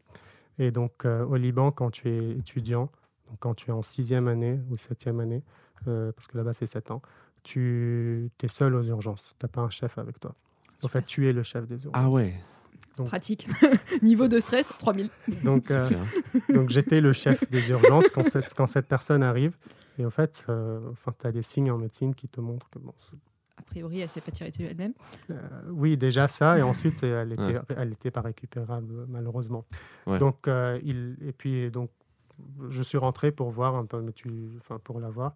Et puis après j'entends un grand bruit aux urgences. Je sors et euh, le frère de cette dame arrive avec un fusil et il me dit si ma sœur meurt, tu meurs avec le Oh. fusil comme ça. J'étais ok euh, dans ma tête, mais elle est morte. Qu'est-ce que Ça, elle est déjà morte. non, pour être franc, il m'a pas dit si, si elle meurt, tu meurs. Si elle meurt, vous mourrez. Ah, super. Ah oui. Donc j'étais. Donc la pression de te faire tuer tous les gens qui sont dans la salle Ouais. d'attente. Donc, donc tu vois, ce, ce stress-là, donc, donc moi j'ai vécu ça, tu vois, je suis, Ouais, arrivé, ouais. je suis arrivé en France et puis j'écoutais, parce que j'ai pas fait de garde ici en France aux urgences, j'écoutais mes, mes co-internes en France qui me disaient Ah, aujourd'hui euh, il était stressé, il a crié, j'ai dit bah, c'est tout, C'est tout. c'est tout, il a crié, Non, il, il avait pas de fusil. il- Euh, J'écoute pas, moi. il voulait pas attendre, c'est ça, et c'est tout. Ce que, ce que tu me racontes effectivement est assez. euh, ça arrive parce que ma, alors ma mère l'a pas vécu, mais euh, une collègue de ma mère l'a vécu, mais c'est très très rare. C'est, ça, enfin, et puis c'est même pas. Enfin, je veux dire, euh, c'est- enfin, c'est, complètement un pétage de plomb. Tu vois, genre personne ne laisserait passer ça. Genre même il y aurait même des agents de sécurité qui interviendraient ou quoi que ce soit. C'est là, le- moi la collègue à mère à qui c'est arrivé, c'était un un clan euh, gitan qui est bien connu dans le coin, qui était installé. Et en fait, le, le mec est arrivé avec sa mère, je crois, qui était malade. Et euh, il a passé. euh, parce que non, il a ramené un mec et je pense qu'il y avait une question de règlement de compte. Et elle a, elle a dû faire toute l'opération avec un fusil sur la tempe en mode il a Ouais. pas intérêt à canner. Elle, et- elle, elle- me rend fou. La pression de la chirurgienne. Non, mais- et le truc, c'est qu'elle elle était en mode sereine, genre en mode vous en faites pas, monsieur, nous avons tout réglé. Tu fais, mais t'as un fusil sur la tempe Putain Oui, mais Ouais. ils sont censés gérer la pression de fou. Ouais, C'est- non, mais là, quand ouais. t'as la vie des gens dans ta- entre tes mains, je pense que ta pression, elle est déjà. euh, Oui. En fait, ce jour-là, moi, j'avais pas, j'avais- enfin, je, j'avais pas, comment on va dire, je- j'avais pas réalisé ce qui, ce qui, ce qui m'arrivait au fait, Mhm. euh, que, euh, en fait, euh, je peux, j'avais rien. C'est, c'est après quand je, re- je suis rentré chez moi Ouais. et je racontais l'histoire et puis les gens ils étaient comme ça. C'est-à-dire, Euh, c'est-à-dire, t'avais un fait- fusil euh, sur la tempe. euh, Ouais. C'est-à-dire. en fait, et je et tellement en fait tu travailles. en- Ouais. En tout cas, là-bas, au, au Liban, aux urgences, tel- tellement tu travailles, t'enchaînes, t'enchaînes, t'es tout seul, t'enchaînes, et puis t'es vraiment, en- même aujourd'hui, j'ai aucune compétence pour pouvoir gérer une des urgences seul. Euh, et donc, à l'époque encore. T'en avais pas non plus. Euh, non, du tout. Oui, bah oui. Et, euh, et puis tu vois, tu as, ça qui t'arrive dessus. Donc en fait, t'as- et en plus, je suis très perfectionniste. Donc moi, il faut que les choses soient vraiment très carrées. Ouais. Et, euh, et donc, euh, j'a- j'avais déjà la pression très, très. Enfin, le niveau de stress était très, très élevé. Donc quand je suis arrivé ici, ouais, tu stresses euh, parce que tu as une manip de 6 heures demain. Ben, Ça va. J'ai vécu pire. Ça va. n- non, non, je stresse pas, ça va aller. Euh, si ça se passe bien, enfin, quand je vais faire mon meilleur, ça se passe bien, ça se passe bien, ça se passe bien, pas bien, ben, Bah, en fait, je pense que ce qu'il est important de rappeler, c'est que faut recontextualiser ce que tu fais. Effectivement, quand tu es dans la recherche, ça veut dire te- ne te mets pas euh, toute ton, ta vie dedans, tu vois. Genre, juste, si ça rate, c'est pas la fin du monde. C'est justement le principe de la recherche, c'est d'essayer. dans C'est, je pense que c'est pas bête de le rappeler, tu vois. Je pense que dans tout ce que tu fais, euh, en tout cas, si, dans, normalement, les gens, enfin, je pars du principe que tout le monde est de bonne volonté. Donc, donc, donc, dans tout ce que tu fais, tu vas essayer de bien faire. Hmm. C'est ça l'important. Euh, pour moi, en tout cas, c'est d'essayer de bien faire, de, de bien faire ton truc. Après, si, si, si ça se passe pas bien ou comme tu le comme tu, ok, tu vas avoir des regrets, tu vas peut-être être déçu, mais, mais enfin, personne ne réussit tout dans sa vie. Oui. Et puis Non. des fois, c'est pas ta faute, des fois, c'est contextuel et c'est comme ça en fait. Ouais, exactement. Si tu veux savoir le projet sur lequel je vais travailler pour ma thèse, il a été financé en 2017. Je vais commencer ma thèse en 2018. À Bordeaux, actuellement, le projet n'est toujours pas commencé. Ah ouais. J'ai une patience de fou. et, et pourtant, j'ai quand même fait une thèse sur un sujet connexe à ce qu'on devait faire et trouver des, une solution pour euh, avoir des données et avoir des patients, Mm. etc. Mais ça se passe jamais bien dans une thèse. Bah non. Il y a toujours. toujours des merdes. mais, mais, mais c'est sûr, et je pense que c'est dans tous les domaines. Je que je, je, je connais pas ton domaine, je suis Oh, ignorant. si, si, t'as qu'à nous, c'est bien aussi. hein, mais je pense que ça doit être pareil dans tous les domaines. Ça doit être pareil. C'est jamais, jamais, ne- rien ne se passe comme il devait se passer. Euh, Il faut savoir gérer et puis pas, tu as déjà beaucoup de pression, déjà de base, pour te dire que je dois bien faire les choses. Hmm. Après, ce que tu contrôles pas? Ça. Bah, c'est tout bête, hein, mais oui, si tu veux des, des- des idées, nous, euh, enfin moi, je, encore, je, tu vois, genre, je touche du bois, genre, j'ai jamais travaillé avec des, des techniciens ou des, ou des acteurs euh, borderline, mais enfin, on en connaît plein des histoires comme ça. Nous, on a eu euh, le truc le plus grave entre guillemets qu'on ait eu, c'est euh, un comédien euh, qui, qui débarque euh, sur le plateau et en fait, il s'est fait péter la gueule la veille, quoi. Donc, il débarque avec un cocard, un machin, et en fait, tu fais, enfin, non, il s'était pas fait péter la gueule la veille. En fait, il venait pour auditionner. Et quand il arrive, il, il s'est fait péter la gueule, tu vois. Et alors, fort heureusement pour lui, le rôle est le rôle d'un mec qui se fait péter la gueule. Donc du coup, mais ça veut dire, mais t'imagines, ça t'arrive, voilà, ça t'arrive le jour J. euh, et tout problème de technicien. Moi, j'étais en montage euh, sur ce film, et euh, il y a un jour où le, monteur principal ne vient pas. Et pendant une semaine. Et donc au bout de deux jours, j'envoie un message, je lui fais, mais ça va? Puis il m'a fait, non, je peux pas venir. Là, je, je viens de péter les plombs. J'ai besoin de temps. Je fais, bah, euh, let's go. Bah, j'attaque le montage alors. euh. Et puis en fait, c'est ça. C'est en fait, c'est tu t'adaptes. Moi, nous, c'est alors nous, c'est la grande, la grande phrase, c'est tout va bien se passer. tu t'adaptes, t'envoies. Enfin, le, le projet doit être fait. Et euh, c'est pas que tu mets de côté tes sentiments, tes machins ou tes choses comme ça. C'est juste, juste le temps du projet. On fait, on s'adapte et on n'a pas de raison de stresser. Se rajouter du stress là-dessus, c'est bon. j'ai déjà mon lot de stress. Me rajouter du stress là-dessus, c'est bon. Ça sert à rien. Je pense qu'il y a d'autres problèmes à régler avant de gérer mon stress de ah là, est-ce que je vais réussir mon film? C'est souvent comme ça que je vois le truc. Ouais, bah, c'est bien si tu peux le faire, et parce qu'il y a plein de gens qui peuvent pas le, qui peuvent pas faire ça. Euh, moi, je sais pas, je suis né avec cette, euh, cette faculté. Ma sœur, elle me dit, ma sœur, elle est psychologue, elle est prof de psychologie euh, au Liban, et elle me dit qu'au fait, mon plus grand mécanisme de défense, c'est la banalisation. En fait, C'est je- pas faux, putain. je, je banalise tout, au fait. euh, Enfin, je sais pas si c'est, enfin, si elle me le dit, c'est que ça doit être vrai. Mais euh, moi, je le vois pas comme ça. Je sais pas. Enfin, je sais pas. je sais pas si banaliser est vraiment le vrai terme, mais je vois la, je vois, je vois le, la construction psychologique derrière, ouais. Ouais. Se dire, wow, bah, ça doit arriver tous les jours quand même. Ouais. Pas sûr. Pas sûr. Ça dépend du degré de gra- gravité de l'événement, quoi. Ouais. Puis c'est un moyen de protection, après c'est tout con, mais enfin, quand tu, je veux dire, c'est tout con, tu regardes le monde actuel, bah, tu, tu te protèges d'une manière euh, ou d'une autre, quoi. Oui, moi, je l'avais jamais. système de défense, hein. Ouais, moi, je l'avais jamais vu comme ça, mais depuis qu'elle m'a dit ça, et je pense qu'il y a il y a déjà quelques années, je pense qu'il y a, Ouais. il y a cinq ans, et depuis, ça, ça me, elle me l'a dit qu'une seule fois. Enfin non, plusieurs Mm. fois, pardon.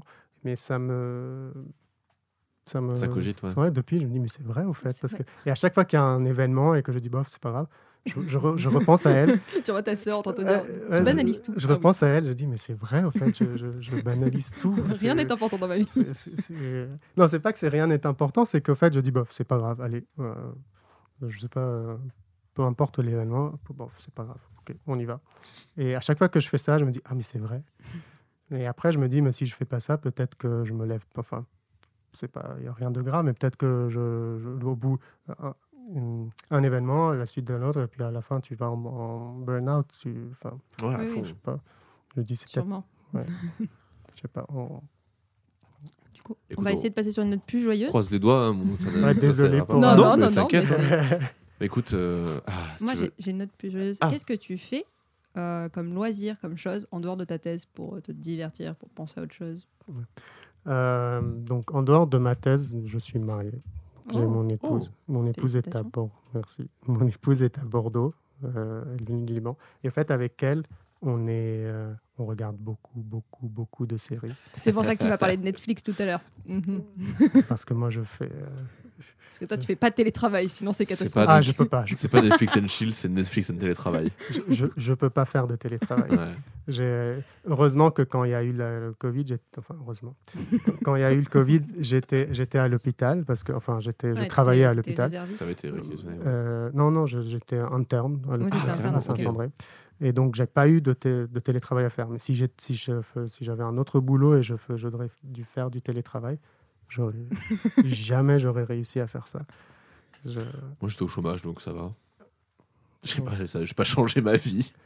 Si j'étais enfermé, du coup, ça c'était nul. ouais, moi, j'ai eu la chance de pas. Mm. Enfin, j'ai eu la chance de pas, pas être enfermé. Putain, mais alors ça aussi, il y aurait matière à, à en parler, putain, mais. Enfin, cette Covid, du coup, t'étais encore dans ton. Tu venais de commencer ta thèse, en fait. Non, c'était avant. C'était juste avant? Avant, j'étais, j'étais, j'ai fait un- une année d'interne, enfin, d'interne en dermatologie. Ah oui, t'as dit Bordeaux. février 2021, oui. Donc c'était avant. Avant, euh, j'étais à l'hôpital. Et euh, donc voilà, je regarde beaucoup, beaucoup, beaucoup de séries. Du genre, vu que t'aimes pas Le Seigneur des Anneaux et que t'aimes pas Matrix, euh, c'est quoi Aïe. Aïe. Euh, bon, ma série préférée que je regarde tous les soirs avant pour Ouais. dormir, sinon je dors pas, c'est Friends. J'en étais Ah. sûr ça. Putain, par contre, là, tu vois, t'es bien trentenaire pour ça. Ah ouais. Tu, vous regardez pas Si, si, j'ai regardé beaucoup Friends. Mais, mais Ah j'ai ouais, Met, c'est mieux. j'ai- regardé plus How I Met Your Mother parce que on a plus la génération d'après, du coup. Ouais. Ah, merci Pour pour, ça.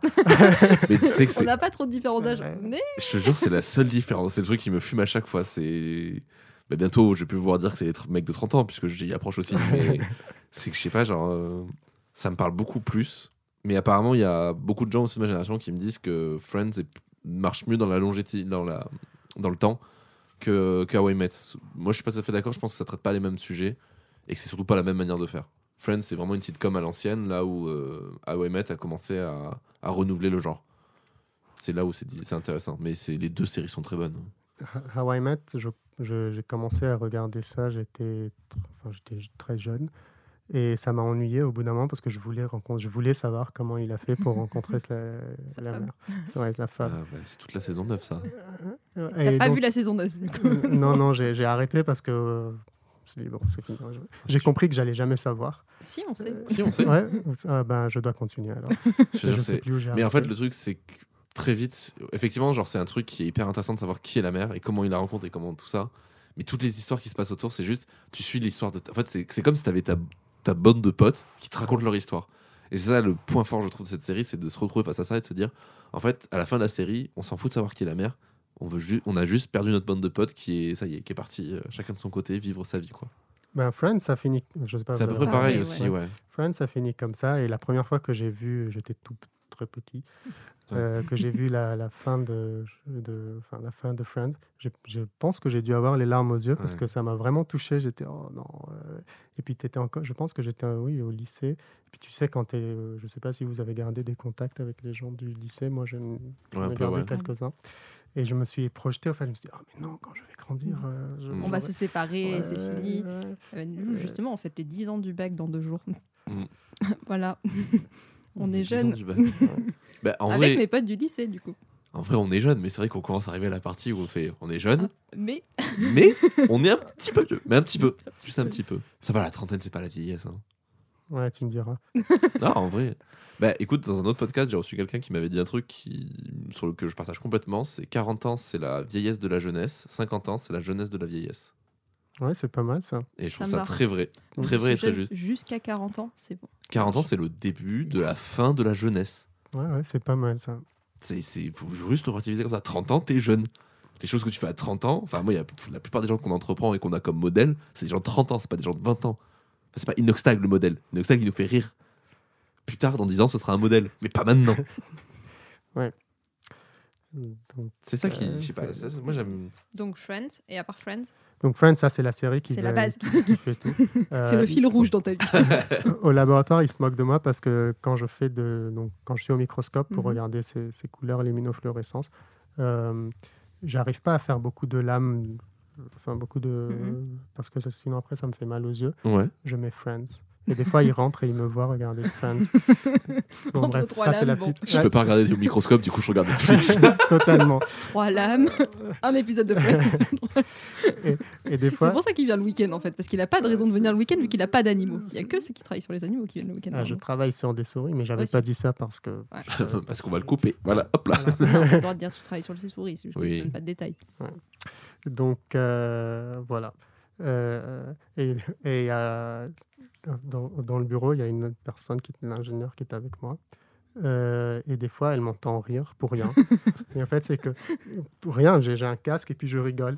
Et en fait, je pense que si elle va écouter le podcast, elle va se découvrir pourquoi elle m'entend rigoler Ah, elle pour rien. pas. Ah, tu fais beaucoup de podcasts aussi? Comment? Tu Non. écoutes beaucoup de podcasts? Non, Non, il non. écoute Friends. Ah non, si Friends. elle, ouais. elle va, si elle, elle va écouter Ah oui. le, le podcast ici, elle, va- elle va comprendre pourquoi des fois je rigole comme ça pour rien. Parce que, en fait, je j'ai même pas besoin de regarder Friends. Ouais, je tu mets l'écoutes juste, Je ouais. mets juste les écouteurs et puis je travaille. Il y a des gens qui écoutent la musique, les chansons. Je sais Mm. pas, moi je mets Friends et je rigole. C'est qui ton perso préféré? Alors, quand j'étais. euh, la première fois que j'ai regardé, c'était Ross. Mais là, c'est Chandler. Ok, ouais, je comprends. Je- Ross, c'est Matt Le... Non, c'est pas Matt Leblanc. Non, Matt Non. Leblanc, c'est euh, Joey. Joey. Ah, moi, c'est Joey. Je Ouais. Mais Chandler, en fait, ce qui, moi, ce qui me fume chez Chandler, euh, c'est peut-être pas pour ça aussi que je je l'aime bien aussi aujourd'hui, c'est son sarcasme. Mais c'est. euh, il, est, il incroyable pour ça. il, est- il y, a, il y a un épisode où il, il promet, enfin, il fait qu'il va plus, il va pas, il va pas se moquer, il va plus se moquer. Et vous, vous l'avez vu cet épisode? Sûrement, mais je me rappelle pas. Je les connais pas par cœur. J'ai vu que des extraits de Friends, jamais regardé en Ouais. entier. Il y, a- il y a un épisode où il, il dit c'est bon, je vais plus me mo- enfin, aujourd'hui 24 heures, je vais plus me moquer de personne.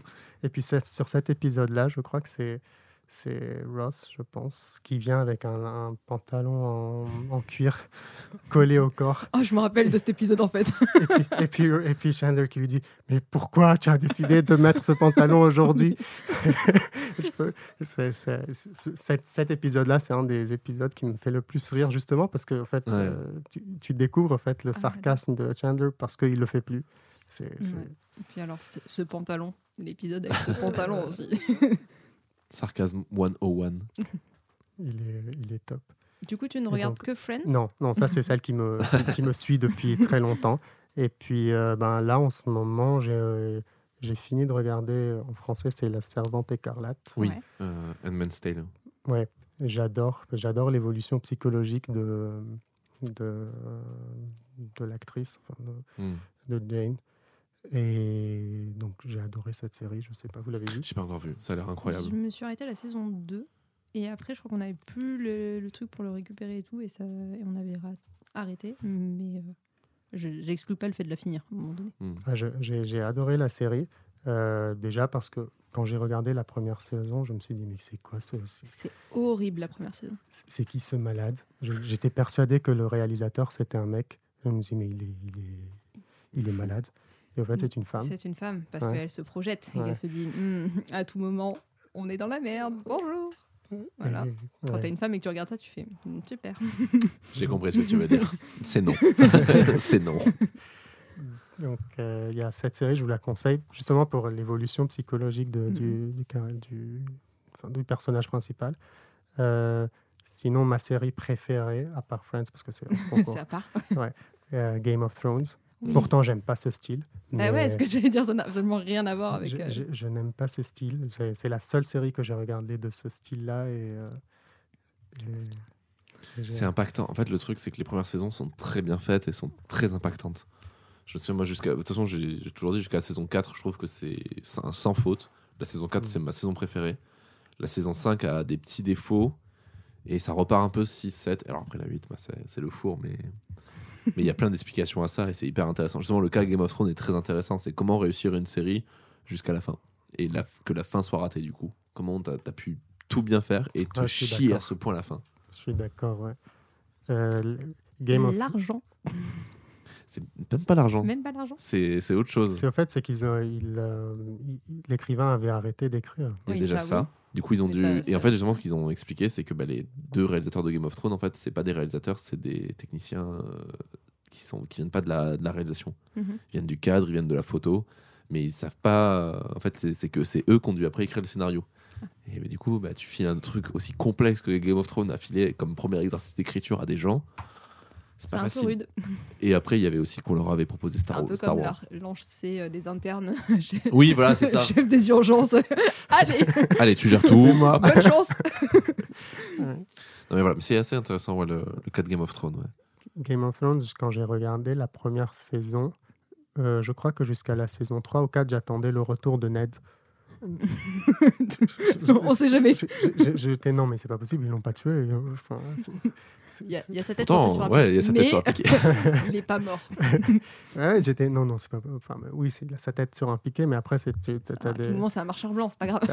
Oui, mais, mais je te jure que je pensais que ça allait être un, un marcheur Je blanc. pense que moi aussi, j'ai eu Mais ça. tu sais que moi, le truc par contre qui m'a vraiment dégoûté, c'est qu'il y avait un arc dans le bouquin que qu'on m'a raconté et qui est que euh, la, la mère de la famille Stark, j'ai plus son nom, euh, en fait, quand elle se fait tuer dans les noces, dans les noces pourpres, Kathleen. Kathleen, Kathleen. ouais. Kathleen Stark, quand elle se fait tuer dans les noces, dans les, pendant les noces pourpres, en fait, elle est réinvoquée par la confrérie du feu et elle devient du coup euh, Lady Stoneheart et elle devient un fantôme et elle prend part au combat dans le, dans le royaume. Et du coup, il y a tout un truc de vengeance et c'est hyper violent. Genre, euh, Brienne, du coup, la, la, la soldate euh, qui est mandatée, Brienne de Torse, elle la croise du coup. Et quand la, Lady Stark, Lady, Lady euh, Stoneheart lui dit Mais où sont mes filles? Et qu'elle dit Je sais pas, elle la bute. Ah putain, ça aurait changé l'histoire. Et en fait, ça, c'est que tu veux dire Mais on a lâché cet arc-là qui avait l'air fou furieux. C'est la vengeance du fantôme, tu vois. En fait, la magie, la magie a vachement été abandonnée dans, dans Game of Thrones. C'est un peu le truc. euh, je suis un peu déçu. Mais du coup, c'est peut-être pour ça qu'il aime bien. Peut-être, c'est vrai. Peut-être. Parce que moi, la magie, j'adore. Moi, Donner de la magie à tout le monde. Parce que le seul truc de magie qu'on a, c'est quand même juste le fantôme qui va buter euh, le merde les, les deux frères qui se battent là. Oui, il y a- il y a aussi la confrérie. hein. Ouais, mais du coup c'est pas a- c'est pas vachement exploité, c'est juste Oui. pour Il les. y a des dragons. et Il y a des, Il y a- il y a- euh, Ah, pas y de des marcheurs magie, blancs. les dragons. Ah ouais, et les marcheurs blancs, c'est pas des. T'es pas obligé d'avoir des créatures fantastiques et de la magie. Tu peux avoir que des créatures Tu as fantastiques. le Faceless Man aussi. Ouais, ça c'est de la magie. Faceless Man? Le euh, visage. comment il s'appelle? Jagger. euh, Ah oui, c'est vrai, t'as raison, il y a ça. J'ai plus oublié son nom. Ah, j'ai plus son C'est nom. un truc. euh, Et ouais, mais ça, en plus, ça, ce qui est assez C'est un intéressant, perfectionniste, il va, il va cogiter pendant une heure et demie. ce qui est, ce qui est assez intéressant, c'est que c'est comme dans Hunter x Hunter, c'est que la magie vient de l'autre continent. Pardon si je vous ai spoilé Hunter x Hunter. Non mais là on est dans, dans le spoil. Ah oui, c'est sûr. Ah, voilà. Là, on a tout lancé. On a spoilé Game of Thrones, on a spoilé Hunter x Hunter, tout va bien. Je vous propose qu'on conclue euh, la partie, du coup, euh, thèse de ce podcast pour après repartir sur les recommandations. Attends, juste, je pense que les éditeurs veulent savoir qu'est-ce qui s'est passé aux urgences après cet événement. Ah putain. Euh, alors, on a demandé aux sécurités, euh, enfin, la sécurité a appelé la police pour qu'ils viennent. Et euh, entre-temps, le, le- le gars de la sécurité est rentré à l'hôpital et puis il a dit au gars, s'il te plaît, sans armes. Moi, j'étais là, mais qu'est-ce qui se tout passe? Ouais, mais après, la police est arrivée et puis euh, et finalement, c'était au fait euh, le mari, donc la personne qui avait euh, Ramené le ramené corps, le ouais. corps, qui avait tué sa femme. Ok. Et Ça avait frère- été acté. euh, ouais. Ouais, parce que c'est. euh, ouais. Mais en fait, on l'a tout de suite deviné. Oui, bien sûr. Parce que déjà, elle avait, enfin, en médecine, il y avait le, mé- le médecin légiste qui, était, qui est arrivé et il avait directement dit qu'elle ne s'est pas tirée. les- Enfin, Mm. elle est pas, c'est pas un suicide. Ouais, ça colle pas avec l'angle, le- la façon dont c'est Ouais. fait, etc. Ouais, et, euh, et donc, le- la personne qui vient, qui nous dit elle s'est tirée devant moi, ben non, elle s'est pas tirée devant non. Et du coup, j'ai de la poudre sur les mains et du sang, Et, et mais que sur le bras. Mais rien à voir. Rien à voir, je vous jure. Mais absolument rien à voir avec l'histoire. et puis il s'est barré. Oui, Donc, bah, euh, euh, Ah, bien sûr. Donc, voilà. Je vous la dépose. hein. Elle s'est tirée dessus. Adieu. Je suis pas triste. Non, non, je suis pas triste. hein. Vous en faites Je la connais pas. Ça va, moi, ça va J'ai- beaucoup Moi, mieux. j'étais dans la rue, elle s'est tirée dessus. Je vous l'amène, Ouais, hein, la c'est tout. Quelle horreur, quelle horreur. non, mais- Ouais, ça, je sais pas si t'es au courant. En France, on adore euh, détraumatiser en faisant des blagues. Ah ouais, Ça, ouais, je trouve que c'est un truc très français de faire ça. De... Moi, j'adore faire ça. Voilà. Moi aussi. Ah bah Et, cool. euh, des fois, c'est mal placé, mais. euh, Oui. Toujours. Bah, moi, c'est toujours mal. Ah c'est ouais. toujours mal placé. De toute façon, c'est. Il y en a un truc avec une pote là en ce moment, c'est- parce que tous les deux on est un peu dans une phase un peu compliquée euh, psychologiquement, et on se regarde, on dit Tu me dis c'est quand c'est trop tôt pour faire des blagues, parce que normalement on est les deux avec un humour horrible. Et du coup, je suis en mode, on, on cale la vanne, et puis on se regarde, on fait Trop tôt Trop tôt Ouais, trop tôt, trop tôt. Tout mèche là, non Ouais, bah, Ouais, je, je fais souvent ça aussi. Euh, je sais, la dernière fois que j'ai fait ça, c'était pour quelqu'un qui avait perdu quelqu'un dans enfin voilà et puis je, je voulais lui dire je lui ai dit enfin c'est un très bon ami à moi et je lui ai dit c'est trop tôt pour que je fasse une blague ou euh? Il m'a dit non pas maintenant pas maintenant il m'a j'étais ok Alors, c'était hier, donc on va commencer à se détendre. Mais HK qui m'avait lâché, parce qu'il y a eu un moment où j'étais en mode euh, un peu. J'avais plein de potes qui étaient pas très bien, du coup j'étais un peu moyen aussi. Et euh, j'avais deux potes qui m'avaient parlé de suicide, tu vois. De, de- de- qui avaient des pensées suicidaires et tout. Et on faisait une soirée jeu avec Laura et des potes. Et euh, et je leur- il y a un mec qui fait une vanne là-dessus au bout d'un moment sur le suicide. Et je leur dis, par contre, en vrai, juste si on peut y aller mollo dessus, je leur explique la situation. Et il y a HK, ce bâtard, qui me regarde et qui, enfin, qui me dit. Non, mais tu te rends compte quand même qu'il y a deux potes autour de toi qui veulent faire ça, tu dois peut-être te poser des questions. hein. Non, mais Hakim, si tu lui dis non, il enfonce le. il part dans la brèche et t'en prends deux fois Et plus. moi qui suis un connard qui adore ça, j'ai j'ai applaudi. J'ai oui. extrêmement bien placé, bravo. C'est incroyable. Alors que ça n'est pas du tout. Faire pas- ça, c'est faut- ma vie. Faire faut- passer la blague avant la vie. Mais oui, il faut sauter sur les occasions. T'en as pas systématiquement des occasions de faire des blagues. Bon, bah, Faut la prendre tout le temps. Voilà. Surtout quand les gens ils te lancent des grandes perches comme ça, tu Ah, je peux pas. Il est triste, c'est pas grave. Donc là, ça rejoint en fait le- mon mécanisme de défense, la banalisation. Oui. Ouais, Ah, tout à fait. ouais. C'est une autre manière de, de- de défendre, mais Mhm. c'est ça. C'est ah, je vais ignorer ce problème en faisant des blagues dessus. Très bien. Ah, je trouve que c'est très bien comme. euh, Enfin, je sais pas. Moi aussi, Ok. on valide ici. Ouais, ok. bon, Ouais, on ouais, valide. ça Ah, valide c'est- pas trop à gauche. mais- Moi, je suis toujours en thérapie, hein, donc euh, je valide moyen, c'est pour ça. hein. Putain, j'ai pas de vanne à faire. Ouais. Mais de toute façon, c'est pas grave, puisqu'on est- on va pas faire de blagues, puisque nous allons résumer cette thèse. C'est l'interro de Robin.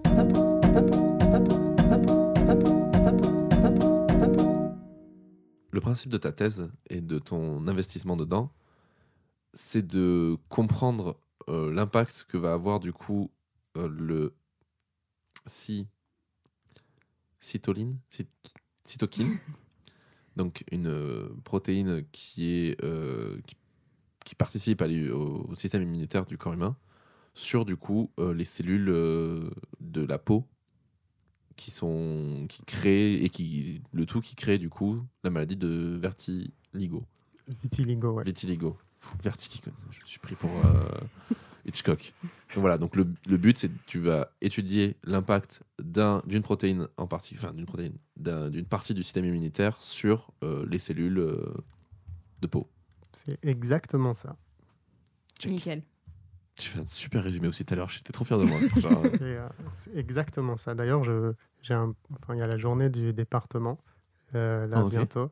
Et il y a un poster, et c'est, c'est, c'est pre- presque mot à mot ce que tu viens de dire, mon titre. du poster. je te jure. Écoute, je sais pas, alors euh, attends, je vais regarder parce qu'on enregistre là, mais du coup on diffuse quand? Parce que si tu veux faire de la promo. Ah non, c'est pas de la promo, euh, Euh, tu peux couper. Vous pouvez pas venir. De toute façon, on peut pas venir à la journée non. du département. Ah ok.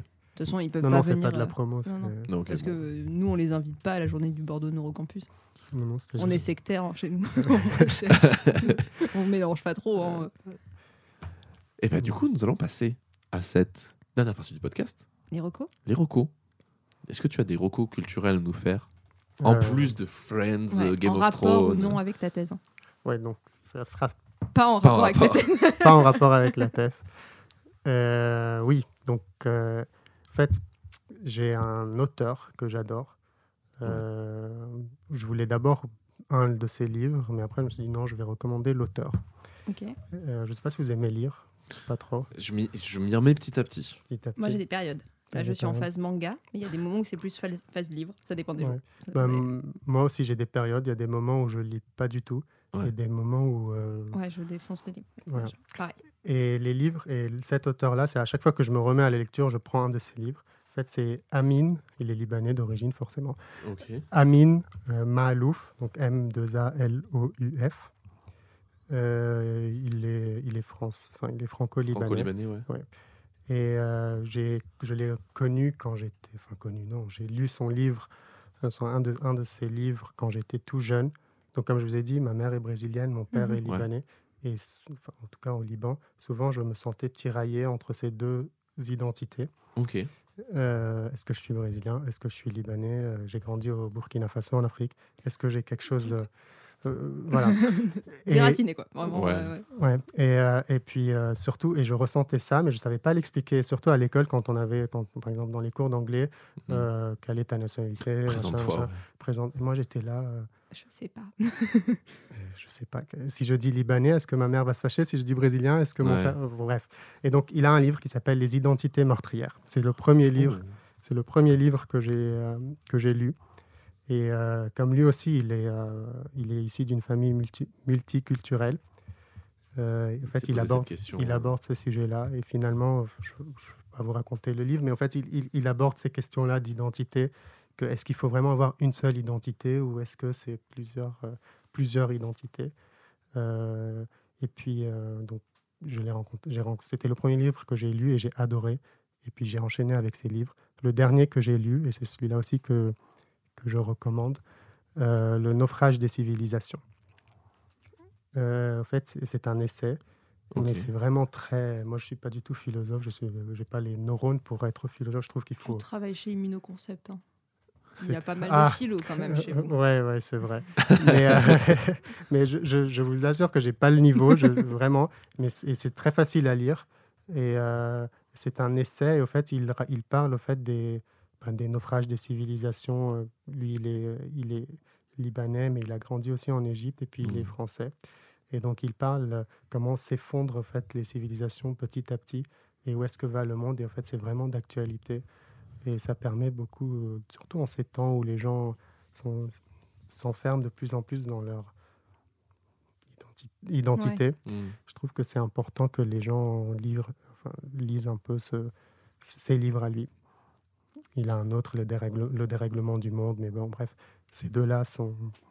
C'est hyper intéressant. Mais en plus, ça fait assez écho parce que là, c'est dernier- il y a Charlie Danger euh, qui a sorti une vidéo sur pourquoi euh, toutes les civilisations finissent par s'effondrer. Ah, faut que je la regarde, je l'ai mis dans Je mes ouais, je l'ai pas encore vu non plus, mais ça me faisait penser aussi euh, à d'autres euh, épisodes de vulgarisation que j'ai pu voir sur, par exemple, des civilisations au, au Cambodge ou qui étaient euh, à la base les rois du monde et qui ont aujourd'hui disparu. C'est, je trouve ça hyper intéressant comme sujet. Mais ça, Mais ça, ils en parlent un peu des d'effondrement des civilisations dans le dernier épisode de Oye Oye aussi. Parce qu'ils parlent des pyramides et ils parlent du coup de l'Égypte antique Mm. et de à quel point euh, une civilisation qui a duré euh, 3500 ans a pu s'effondrer et- au point où on n'est pas capable de savoir euh, comment ils ont construit des trucs. Tu vois. Ouais, ouais, ouais. Genre, on a perdu euh, tellement de choses Des dans Martiens. le temps. oui, bien sûr. C'est la théorie la plus probable, évidemment. Bah, bien évidemment. Tu connais l'effet Scully Non, mais ouais, ça, c'est hyper intéressant. Mais euh, Mahalouf, ça a un rapport euh, Enfin, c'est un nom répandu au Liban? Ouais. Ok. C'est le Martin des. Euh, non, c'est pas le Martin. Le Martin, ça serait Hazard, A-Z-A-R, ou, Ouais. ou bref, Comme un autre. Eden Hazard, le footballeur. Non, c'est avec un H, ça, je crois. C'est avec un H, Ah, mais, pardon. quand je- mais, euh, mais je me demande s'il n'a pas des... euh, des- Non, je plaisante. Ça Euh, doit être tunisien, à mon avis, euh, Hazard. Il, est- il joue pas en Allemagne? Ah, moi, je sais pas, je me rappelle juste de son nom. Je- Il est belge, je crois. Il est belge? Ah, il peut-être. il est belge. Effectivement. Il est belge. J'ai des Euh. relents de foot à cause de mon mec, mais Si, si, ça, il, ça pop dans ma tête. Je sais pas, je sais pas le situer. il- est belge. Parce que Mahalouf, du coup, en l'écrivant, je me suis dit, mais du coup, c'est Ibrahim Malouf Ibrahim, bah, il est libanais aussi, Ibrahim. Ouais, mais je, je savais pas, tu vois. Il est libanais aussi, enfin d'origine libanaise. Et euh, donc lui, là, le naufrage des civilisations, c'est pas vraiment un... Il parle pas vraiment de des civilisations En tant que telles en tant que telles. Il, Ouais. en fait, il raconte un peu l'histoire que lui, il a vécu, comment il a vécu de- en Égypte, au Liban, euh, en Europe. Et, euh, et en fait, il donne un petit peu son avis. Donc c'est pour ça que c'est très facile à lire. Et euh, tu peux être d'accord ou en désaccord. Donc, Mhm. je- je- en tout cas, le premier livre, ça m'a apporté beaucoup de réponses. Enfin, pas de réponses, mais je me suis dit, ah, mais je ne suis pas seul, au fait. Je n'ai Ouais. pas, une identité. Je ne suis Mm. pas tout seul, euh, au contraire. Et puis, euh, donc, c'est comme ça. Et je recommande vraiment, surtout là, en ce moment où euh, tout se referme. Bah, surtout en, en Europe, en ce moment, on a des grandes crises identitaires qui sont en train de mettre en place, alors que clairement, ce n'est pas le sujet. C'est pas le problème qu'on a à régler en ce moment de savoir euh, qu'est-ce que c'est que d'être français. On s'en fout. Oui, on s'en fout. Je ne répondrai pas parce que Oui, non, mais bien sûr. hein. Oui, bah, moi, je le dis. T'inquiète pas. moi, moi, je le dis aussi, hein, mais euh, bon, moi, je risque pas grand-chose de toute façon en disant ça. Non. Donc, Moi, un bon. peu plus, parce que j'ai dans les 50% de la planète qui sont euh, un peu plus terrorisés que les autres. Mais Donc bon. Bah écoutez, euh, moi je vais vous recommander une série que j'ai finie il y a pas très longtemps, euh, que, qui m'avait été recommandée par Léane dans le podcast euh, Toujours dans les bons coups. Mhm. C'est Dirty Lines. Et euh, c'est une série qui est sortie cette année euh, sur Netflix. C'est une série néo-zélandaise. Non, t'as pardon. dit Netflix, ouais, il est déjà sur l'appli, lui. Pas, pas néo- néo-zélandaise, pardon, néerlandaise. Et c'est sur la. C'est extrêmement drôle, c'est extrêmement bien écrit. Alors, ils disent, apparemment, les critiques mauvaises étaient de dire ils jouent un peu avec l'histoire. J'en veux dire, oui, ça s'appelle la fiction. et c'est sur euh, l'apparition, du coup, du, des téléphones roses et de l'arrivée de la techno. Lines, euh, ouais, et l'arrivée de la techno aussi dans, le, dans les capitales. Et c'est extrêmement drôle parce qu'il commence du coup par la fin de la série en mode on vivait la, notre meilleure vie euh, avec des centaines de millions de lignes et euh, des, des soirées techno qui s'ouvraient. Et, euh, et c'est hyper intéressant parce que juste après, du coup, il montre euh, qu'est-ce qui s'est passé genre vraiment deux ans avant. Et moi, ça m'a vachement fait écho sur la partie où quand tu vas en boîte de, boîte de nuit, tu te fais chier. Par contre, aller taper du pied pendant 10 heures face à un mur de son, je suis comme un fou. Et en fait, c'est hyper intéressant toutes ces progressions-là. Ça parle de, sexualité, de genre, ça parle de l'apparition du coup technologique de ces trucs-là et qu'est-ce que ça a révolutionné. Parce qu'au bout d'un moment, petit spoiler, ils, euh, ils se disent bon ben voilà, on a tant de lignes à connecter, on va pas mettre que du porno, qu'est-ce qu'on peut mettre? Et il y en a qui disent bah, on va mettre des lignes pour s'aider à s'endormir parce qu'il y a des gens qui n'arrivent pas à dormir. Seulement qu'on a une époque où tu payes à la minute et il y a des mecs qui disent ils m'ont engueulé parce que du coup ils se sont réveillés avec une facture de 4000 euros. Enfin 4000 euh, francs, je sais pas quoi là. Horrible. La personne s'endort, le téléphone reste. Mais oui, en fait c'est un truc trop intéressant. Il y a plein de thématiques comme ça qui sont Oh, le génie qui a inventé ça. C'est génial. Non, en vrai, c'est hyper feel good. Et tu vois, genre, c'est le genre de série qui a un peu une esthétique à la Euphoria et tout ça. Alors, c'est moins euh, dans les, dans les couleurs, c'est plus vraiment la sorte de fausse pellicule et de trucs un peu euh, granuleux, hyper euh, vivants qui m'a plu. Mais c'est hyper euh, feel good. C'est hyper motivant. Alors, ça a des défauts, on va pas se mentir. Mais dans l'ensemble, j'ai trouvé ça trop cool et je trouve que ça permet une représentation aussi très chouette. Et à mater en VO parce que l'accent néer- néerlandais est pas si dégueulasse à écouter. Alors que pourtant, les langues germaniques, j'ai beaucoup de mal. Moi, j'adore l'allemand, je peux pas. Ah, bah toi aussi. Bon, bah, pas, voilà. Je, je- je- je discutais il n'y a pas longtemps avec une personne qui parle allemand et je lui disais que c'est une des seules langues que je ne peux pas Entendre. entendre. Ouais, mais Alors, c'est pas, pas de l'allemand, là. C'est l'espagnol que j'aime pas. Ah non, dis pas ça. C'est trop beau l'espagnol. J'adore l'italien, Ah, bah, mais qui l'espagnol, pas c'est l'italien pas possible. Ah bon C'est trop Non. beau l'espagnol. Ouais, je sais pas. Moi, je sais pas trop. Mais même les trucs un peu, des fois, agressifs, je suis en mode c'est agressif, mais j'aime bien. Je sais pas, il y a un truc. euh, Ouais, j'aime bien moi l'allemand. J'aime juste pas. Tu vois, J'aime juste pas quand les Allemands me parlent. Ça, ça, du coup, je me sens agressé. Mais j'aime bien les écouter parler. Moi, j'aime bien le reconnaître parce que comme j'ai fait allemand euh, au li- Ouais. bah, du coup, je suis, je suis capable de distinguer si c'est de l'allemand ou pas de l'allemand. Et du coup, je suis contente Ah. à chaque fois. Alors que j'étais si nulle en allemand. Mais bon. Après, je sais pas, peut-être c'est parce que je comprends pas. Quand Oui. L'allemand, je comprends pas du Et tout. que t'as pas eu l'habitude à l'oreille, Ouais, comme moi avec l'espagnol, peut-être. Mais- Ouais, et, euh, mais j'ai l'impression qu'à chaque fois qu'on parle, donc ce que, ce que tu disais, qu'à chaque fois qu'on parle allemand, en fait, on se tape dessus. euh, euh, Même après, c'est aussi. euh, C'est- C'est un- c'est une fin de soirée, l'allemand. les gens bourrés à 4 heures qui C'est s'engueulent. De ce que j'en vois, parce que moi, pour le coup, j'ai côtoyé beaucoup des euh, franco-allemands. Parce que j'avais un pote qui avait fait cette filière-là euh, à Pessac. Euh, Il y a un lycée qui permet de, faire, euh, de passer le bac français et le bac allemand en même temps. Et du coup, je les ai, ouais, je les ai côtoyés et je trouvais, en fait, j'ai trouvé hyper intéressant. Et je me suis rendu compte que c'est pas tant la langue qui est agressive, mais le, c'est un effet un peu sociétal en Allemagne d'être très sec. L'allemand est très sec, en fait. De, tu vois, il est très, c'est comme ça, c'est carré, c'est machin. C'est, plus, enfin, j'avais quelqu'un qui m'en avait vachement parlé. Il faudrait que je retrouve un peu ça, mais qui m'avait expliqué qu'il avait vécu là-bas pendant 2-3 ans. Qui m'avait dit non, mais en fait, c'est culturel. Ils sont comme ça. C'est comme ça, c'est comme ça. Et j'ai bossé avec une, avec des Allemands parce qu'on avait, j'avais mon voisin qui construisait sa maison, donc j'avais filé des coups de main sur les travaux. Et ses beaux-parents étaient là. Et ses beaux-parents sont allemands et ne parlent que allemand. Ils parlent pas anglais. J'étais en mode bah super. Et du coup, je communiquais avec la, la belle-mère qui était allemande et qui me parlait genre en mode, genre elle me donnait juste le verbe en allemand, tu vois. Et j'étais en mode d'accord, j'ai l'impression de me faire engueuler, mais. et en fait, c'est, ça, c'est, c'est la culture allemande, quoi. Oui, ça me choque pas. Non, ça me choque pas non plus. Et toi, Laura, qu'est-ce que tu nous recommandes aujourd'hui? Euh, je vais vous recommander une chaîne de vulgarisation de cinéma, vu qu'on est sur la thématique Ah. du cinéma, qui n'a pas beaucoup d'abonnés, qui s'appelle La Séance de Marty. Ok. LSDM.